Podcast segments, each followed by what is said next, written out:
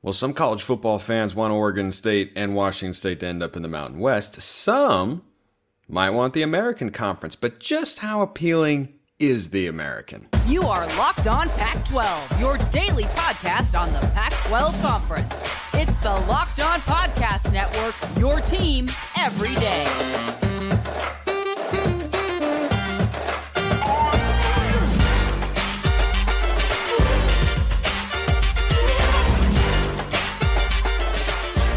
Welcome, everybody, to another episode of Locked On Pac 12. I'm your host, Spencer McLaughlin. Thank you so much for making this your first listen or your first view of the day. Part of the Locked On Podcast Network, your team every day, and your number one source to stay up to date with our team free and media rights free, and I think kind of sort of beloved but dying Conference of Champions. Like, comment, subscribe, rate, review, please, and thank you wherever you listen to or watch the show. Lots to get to, including actual football later. What a concept! I know.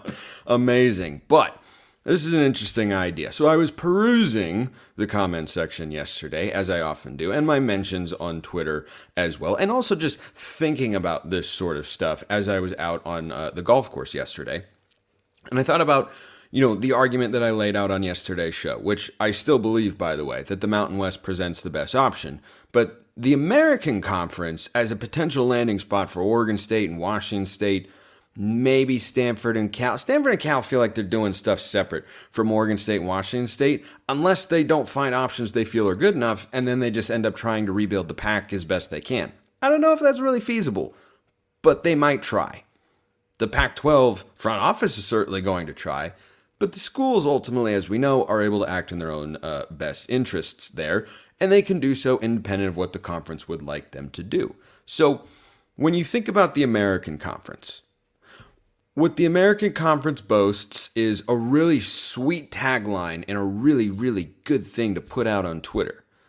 They have put teams in a New Year's Six Bowl game or the college football playoff eight of the last 10 years. Absolutely. I'm, I'm not trying to argue that particular fact. Pretty sure it's 8 out of 10, but they're there quite regularly. And they have, to their credit, put more than just one team into a New Year's Six Bowl. I agree with that. But here's the reality when you're factoring in how Oregon State and Washington State coming into the conference would affect the landscape. If they are unable to find a Power 5 home, which is what I would like, by the way, nobody in the pack deserves to be relegated, let alone two schools that have been over 500 each of the last two years, despite being far from historical or recruiting powers in the conference. That's not something that I want to have happen. I'm just reading the terrain here and saying, eh, it kind of looks like there's a good chance that will end up taking place. Not not not the only outcome, but definitely one that we have to discuss. So, the idea of going to the American, I think, has that sort of appeal because the brand is really stronger. But the reality with Oregon State and Washington State is when you are adding Power Five schools that have had recent football success to a group of five conference, that is going to significantly bolster the strength of the league, especially if Stanford and Cal are in there as well. I understand Stanford and Cal have been that good, but guess what? Stanford, especially, can recruit at a level that every G5 school can only dream of. That is a fact. Stanford currently has a top 20 recruiting class, or at least last I checked on 24 7 Sports. They went to Mater Dei and got the next quarterback from that prestigious high school in Elijah Brown. Nobody in the Mountain West was sniffing that kid. So they would become schools that you expect to contend for conference championships every year, bolstering the strength of the of the league. So if your argument for the American is, well, the, the, the American's stronger, they've got they've got better teams with better histories. Okay, we can examine that examine that in just a moment here. But the reality is, whichever conference Oregon State and Washington State were to go to, that's the better G5 conference. Because whichever one they choose is now the league that has two former Power Five schools that have had success in the Pac 12 over the last couple of years. And the other and the other conference, whichever one that is, doesn't have that, and that is a significant draw. So, I think that's the first thing to consider. Another thing to consider is the American Conference has a media deal that is worth more on a per team basis than the Mountain West. But where exactly are Oregon State and Washington State located? Not exactly a major travel hub, shall we say, but their proximity to the American Conference schools is, shall we say, significantly farther than those of the Mountain West. And because we are dealing with G5 money here, and it's a couple million dollars more per school in the American, that is almost entirely going to be offset by the increased travel costs. So that financial argument doesn't carry any weight in my view. So I think that's the other thing to consider. But then there's the brands argument, right? Like they should want to go to the American Conference because it's stronger brand. They put more teams in New Year's Six bowl games. That has been true. But are we all aware of what the American Conference is at the moment? There was one particular comment I thought was good yesterday. Isn't it just Conference USA 2.0? Kind of. Not entirely. Not entirely. The American is still a good G5 conference. They just added a school in FAU that made a run to the Final Four in men's basketball. They've got a school in there in Tulane that just won the Cotton Bowl and finished inside the top 10.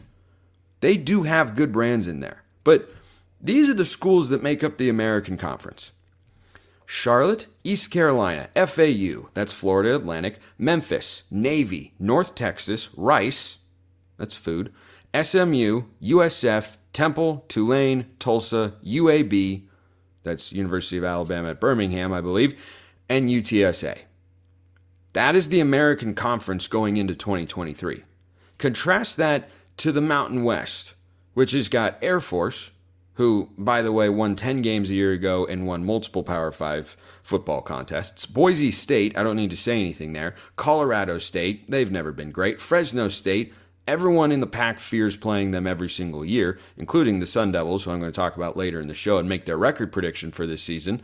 Hawaii, okay, haven't been great since Colt Brennan, the late Colt Brennan, RIP. Nevada, New Mexico, not strong brands there. San Diego State, oh, right, the one that just got to a national championship game in men's basketball and has a winning record against Pac 12 schools on the football field dating back to, I believe it's 2016, 17, somewhere in there.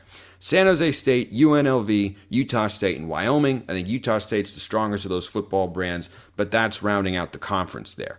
If you want to look at the league and say, I think I have stronger brands in the American, okay, I'm, I'm, I'm sympathetic to that argument. I hear it, I understand it. But if you put Oregon State and Washington State in the Mountain West, that is now the stronger league. So that's why I don't see the American as being widely appealing because the finances just get offset by the travel costs. And whichever conference Oregon State and Washington, Washington State go to, and potentially Stanford and Cal, if they were to go with them and the pack were to just completely fall apart, that's now going to be the stronger of the two G5 leagues. Now, if there's some combination of these teams that end up being a part of the rebuilt pack, that could be the strongest of the leagues, depending on who goes in.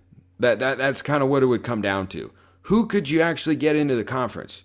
Like if you pulled Tulane and maybe Rice because they're an academic fit and they're in Houston, and you pulled SMU, and then you pulled you know Boise State, Fresno State, Stanford and Cal would have to lower their academic standards there. But let's say they did that and then pulled San Diego State, and those were the six schools, and you got and, and, and you got back to ten. I mean, that's intriguing. Those would probably be the most likely options, by the way, if it were to be a pack rebuild somehow, which doesn't seem likely, but it's been all quiet on the Western Front lately. Suspicious, isn't it? I know. It could, it's it feels kind of wrong. It's like, ah, oh, it's been everything's been quiet. Too quiet. Something something's supposed to be happening there. But anyway, as always, curious as to your thoughts. There were plenty of YouTube comments. I read through all of them yesterday. Some of you make some really good points. Some of you are on there to tell me you think I'm great. Some of you are on there to tell me that I suck. And you know what?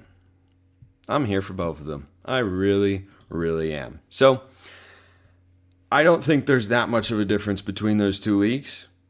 And whichever one Oregon State, Washington State were to end up in, uh, that, that would end up being uh, the better league. Let's talk about some actual football here. I know, what a novel concept.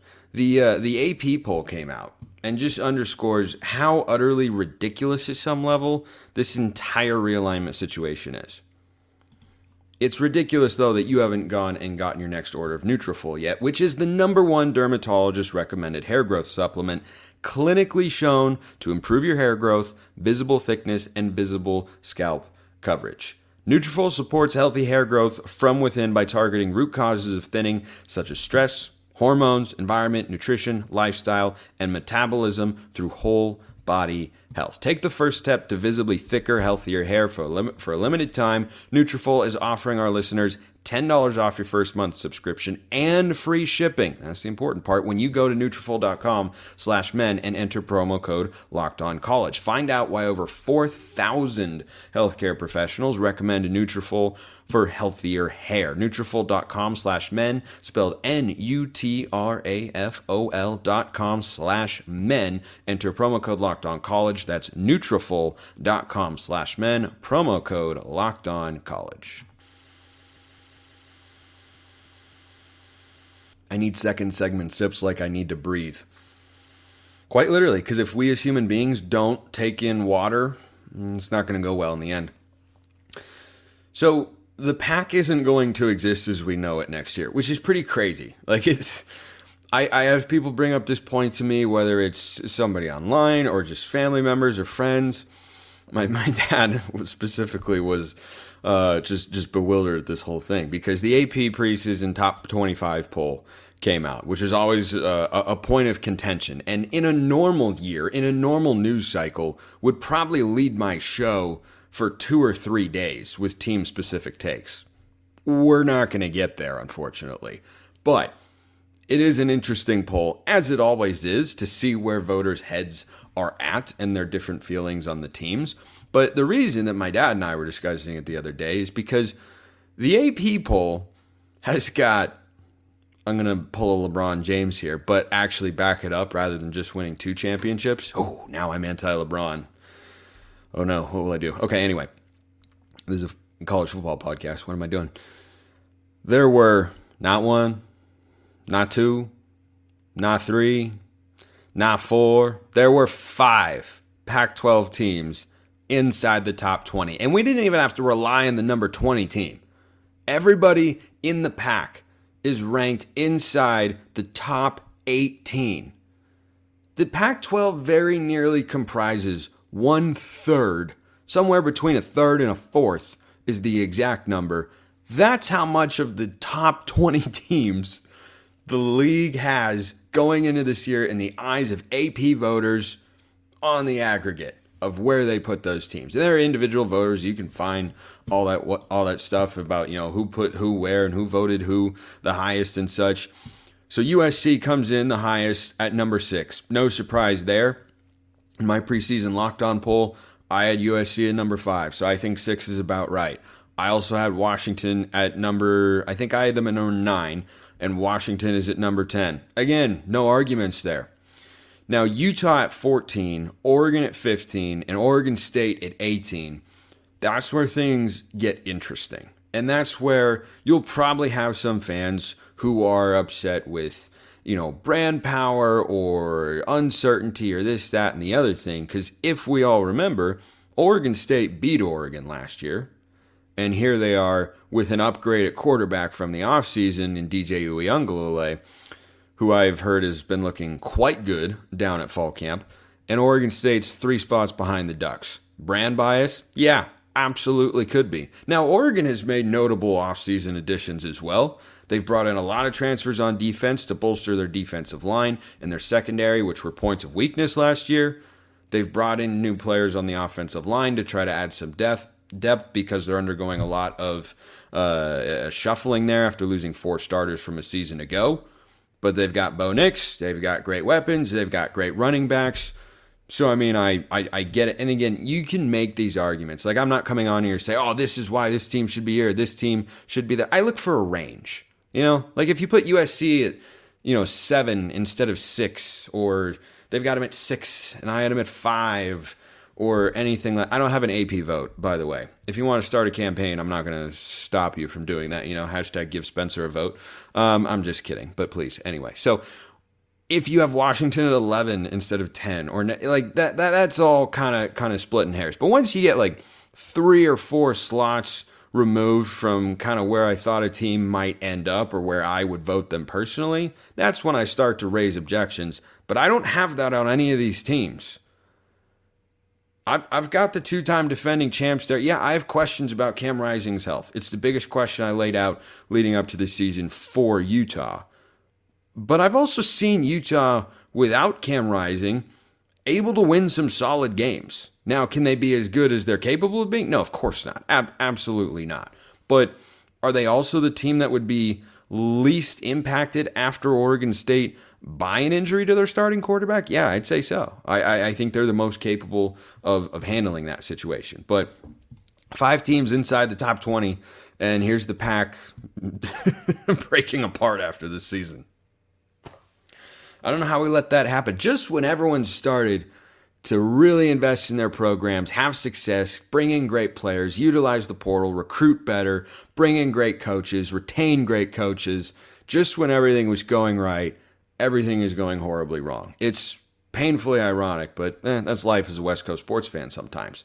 So, speaking of coaches, this question came in from John. And John sent me a question via the YouTube comments, which is a great way to reach me. But a better way to reach me, frankly, because the comments can get kind of hectic and I don't always see them all, but I try to. At smalls underscore 55 or at LO underscore pac 12. DMs and mentions always wide open. Hop in there, ask a question, get it answered here on the show. John asks Spencer, I assume if the Pac 12 dissolves and is no longer a conference, George Kliavkoff is out of a job. Well, seeing as how he's Pac 12 commissioner, yeah. And a question: Since Lanning was giving a new given a new contract extension and an increase in pay, will there be an increase in pay and contract extension for all the other coaches? It would only seem fair. Well, as I have been told on more than one occasion and seen on more than one occasion, I don't know who told you that life was supposed to be fair. We'd like it to be. We're trying to make it as fair as we can, but it's not. And this is college football. If you're looking for fairness and everybody being on an equal playing field, you've come to the wrong place.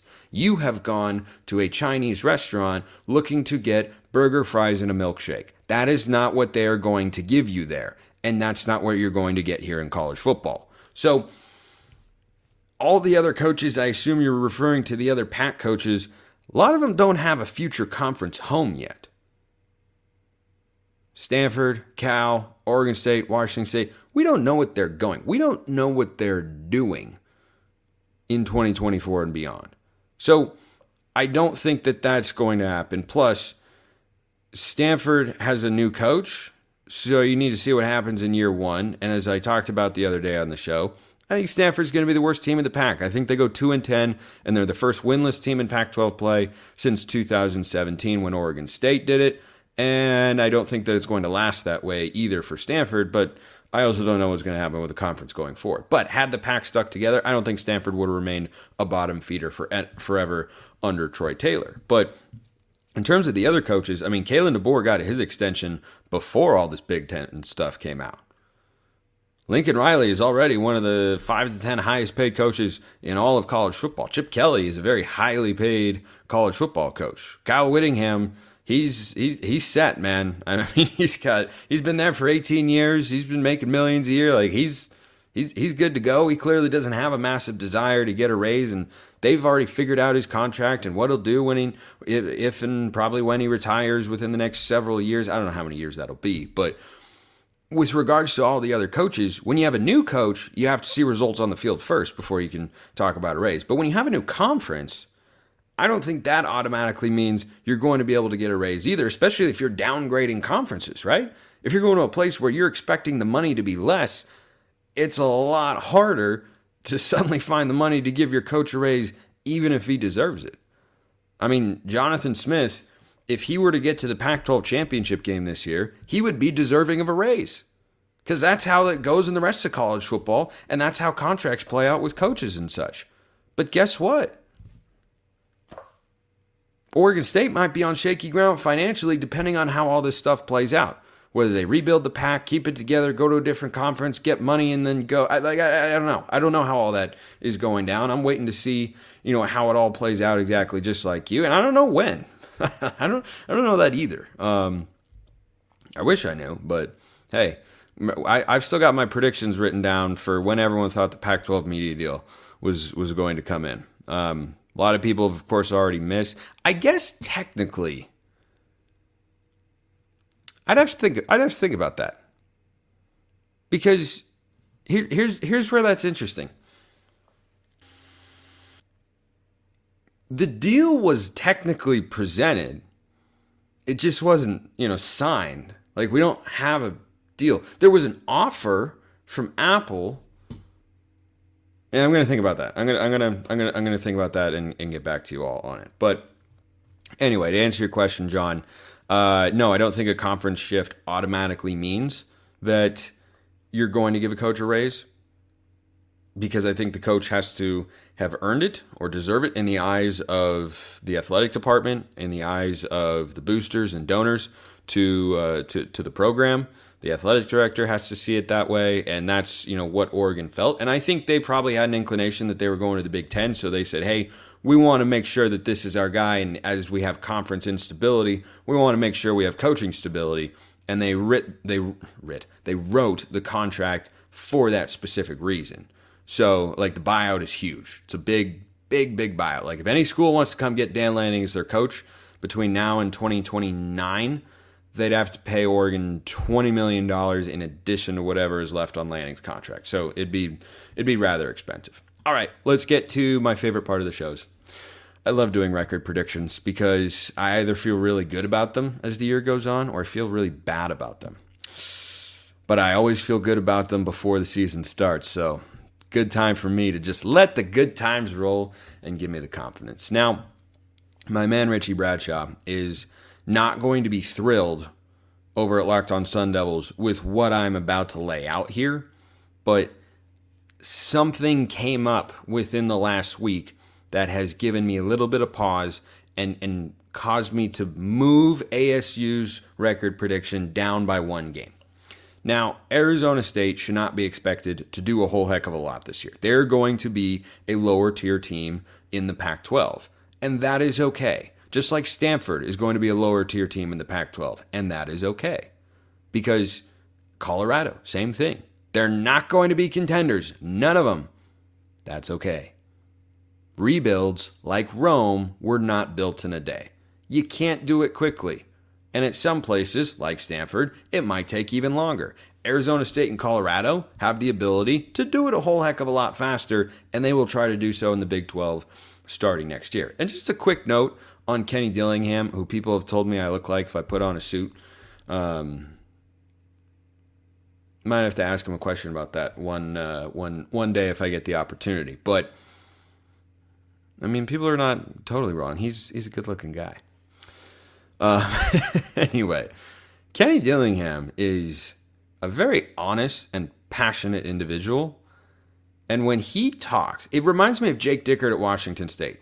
When he talks about his team, when he talks about his program, you can tell he loves his program. He cares about it and he wants it to be the best it can possibly be. And he is not seeing it as a springboard position. He's not seeing it as a leapfrog job or a temporary step. Like, that's where he wants to be. And he is all in on building that team to the best that it can possibly be. And I've long held the contention, like many others. Arizona State has long been the biggest sleeping giant in the pack. Now, it's been that for a long, long time. But when you think about the market, the recruiting footprint, and the location that they have, and the proximity to other big recruiting states, there's no reason ASU, which is, I believe, the largest public institution in the country, it certainly has one of the largest campuses or the largest campus. That is something that it all lines up. It just hasn't come together yet. I don't know that this is going to come together to be a great season for Arizona State, but again, that's okay. So, first week, they host Southern Utah, a school that I work for and do play by play for and very much enjoy doing. And in all likelihood, cannot guarantee at this point in time, but in all likelihood, I will actually be on the Southern Utah radio call for that game in Tempe, which I'm pretty stoked about. That should be fun. I also fully expect Southern Utah to not pull an upset there because Arizona State will have better players top to bottom. And that's an FCS opponent, and we all know how and why those games take place. Yada, yada, yada. ASU will start 1 0. The next week, they host Oklahoma State. Good news for the Sun Devils, by the way. Each of their first four games, they are at home. Mm, lots of home cooking for Kenny Dillingham. I think two and two would be a good stretch. I also think that's what's going to happen here. So Southern Utah is going to be a win. Oklahoma State, I think that's just a better program in a more advanced state. Mike Gundy's been there a long time. They're never terrible. They're not always great. But I think Oklahoma State, as they did a year ago, knocks off ASU. Then Fresno State comes to town. Now, this is going to be a really interesting game. Fresno State off a 10 win Mountain West championship season in which they went and beat Washington State in uh, the Jimmy Kimmel LA Bowl to get to 10 wins. They are having un- having to undergo what everydayers know is my least favorite thing and a cause for what I call fading. I will fade you if you don't have quarterback certainty. And there is a not one, not two, not three, but four way battle, according to what I read about Fresno State in prepping for this show, at the quarterback position. I don't love that. And Jake Haener last year, that dude was a baller. He was really good. He was really good in 2021 as well. So I'm going to go with the Sun Devils there. I think it's a two and one non-conference slate for the Sun Devils. I don't think it's easy against Fresno, but I think being at home, I think they can do just enough. So I will give the Sun Devils benefit of the doubt there. I don't see a lot of wins after that, though. In fact, I only see one. So their next game is USC at home. That's not going to happen. At Cal the next week. A winnable game for Arizona State compared to some other matchups they have this year. But we all know how I feel about the Bears. It's in Berkeley. I think that's going to go to Justin Wilcox's team and drop Arizona State to 2 and 3. Now, the next week they play Colorado they come back home. I like them there. I do. I thought about taking the Buffs. I really, really did. And I don't think that that's going to be an easy game for ASU to pull off, but I do think it is possible. After that, however, I think it's going to be a rough stretch and a lot of culture building and learning for the coaches, for the players, for the fans, for everybody because I don't think ASU wins another game. And I am so sorry, Richie, if you're listening to or watching this show. But I have the Sun Devils finishing the season three and nine. I think they pick up just the one conference win against Colorado. Now I could see two. I could see two. But here's the thing with Arizona State. And again, I'm remaining consistent on this for this year in the pack specifically. Generally speaking, it's true, but this year specifically, when you're in a quarterback rich league where it is deep, it is talented, up and down, if you can't give me a player I feel good about, or if you are giving me uncertainty, I'm going to fade you. It's the same reason I'm fading UCLA to go 7 and 5 this year.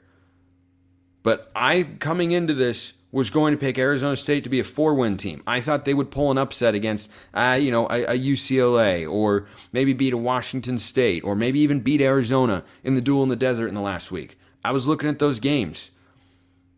But now in the scrimmage, Drew Pyne suffered an injury. He's going to be out for several weeks. And Jaden Rashada could get thrown into the fire. That's tough because that's clearly not what their plan was. It's not what they want to do with their young star quarterback who could be a really good player one day, but at this point in time hasn't taken a snap of college football. That could be difficult. So I'm not wild about that. And the prospect of Drew Pyne playing the season, eh, you know, and, and maybe missing a game or two or three or four or five or six. I don't know. But I don't trust what Arizona State's got waiting there because you just can't put all that onus on a true freshman. It's just, I, I think that is just too much. So I think they're a three to five win team, but I'm going to go on the low end with them here. Their win total is four and a half in Vegas. I'm taking them under uh, to to go three and nine this year. I don't like that court. I didn't like the quarterback situation to begin with. Frankly, Drew Pyne reminds me of Jack Plummer from last year. He's serviceable, but doesn't excite me in a big way. And guess what? Cal went four and eight. And that's where I thought Arizona State would be, and, and I think they're going to be kind of in that three three to four win range this year. But all those games I mentioned is, you know, I wanted to pick them here. Let's say Drew Pyne plays them all. Is he better than Cam Ward? Nope, don't think so. Is he better than whoever's starting at UCLA? It's probably a wash at that point in time, depending on who it is. Is he better than Jayden de Laura? Nope, I don't think so. So I'm not particularly high on the Devils this year. It's year one of a rebuild. This this is how these things go. I'm not anti Arizona State in a bit in a big way. I think it's going to be a tough year, and they will learn and they will grow. But I think they're three and nine, and I think they're one and eight in conference play. I think the top of this league is going to be really really good, and the bottom of this league will struggle pretty hard at times. So that's kind of a negative note to end on. Here's a positive one. College football is 10 days away. Appreciate everyone listening. I'll see you next time. And until then, hope you have a wonderful rest of your day.